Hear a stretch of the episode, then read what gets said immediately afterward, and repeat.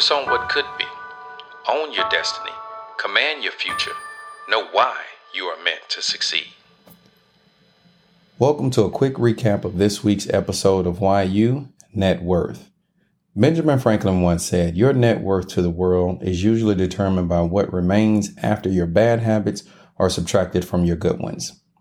Building your net worth and value are essential to your overall success, both personally and professionally. Fortunately, there are many ways to approach this goal and no one way to accomplish it. Earlier this week, we discussed some of the key areas of focus on that journey to building your value and your net worth in part, which included one, being part of the solution.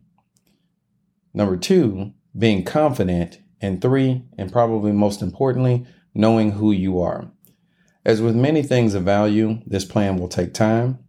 So please be patient, be persistent, and set milestone goals for yourself along the way.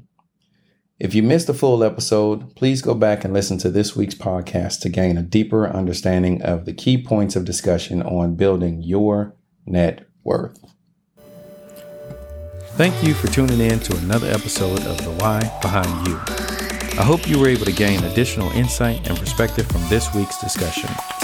If you felt this topic was a benefit to you, please hit subscribe to this podcast and share this message with others that may benefit as well. Please feel free to email me your comments and suggestions at you at the why behind you dot org.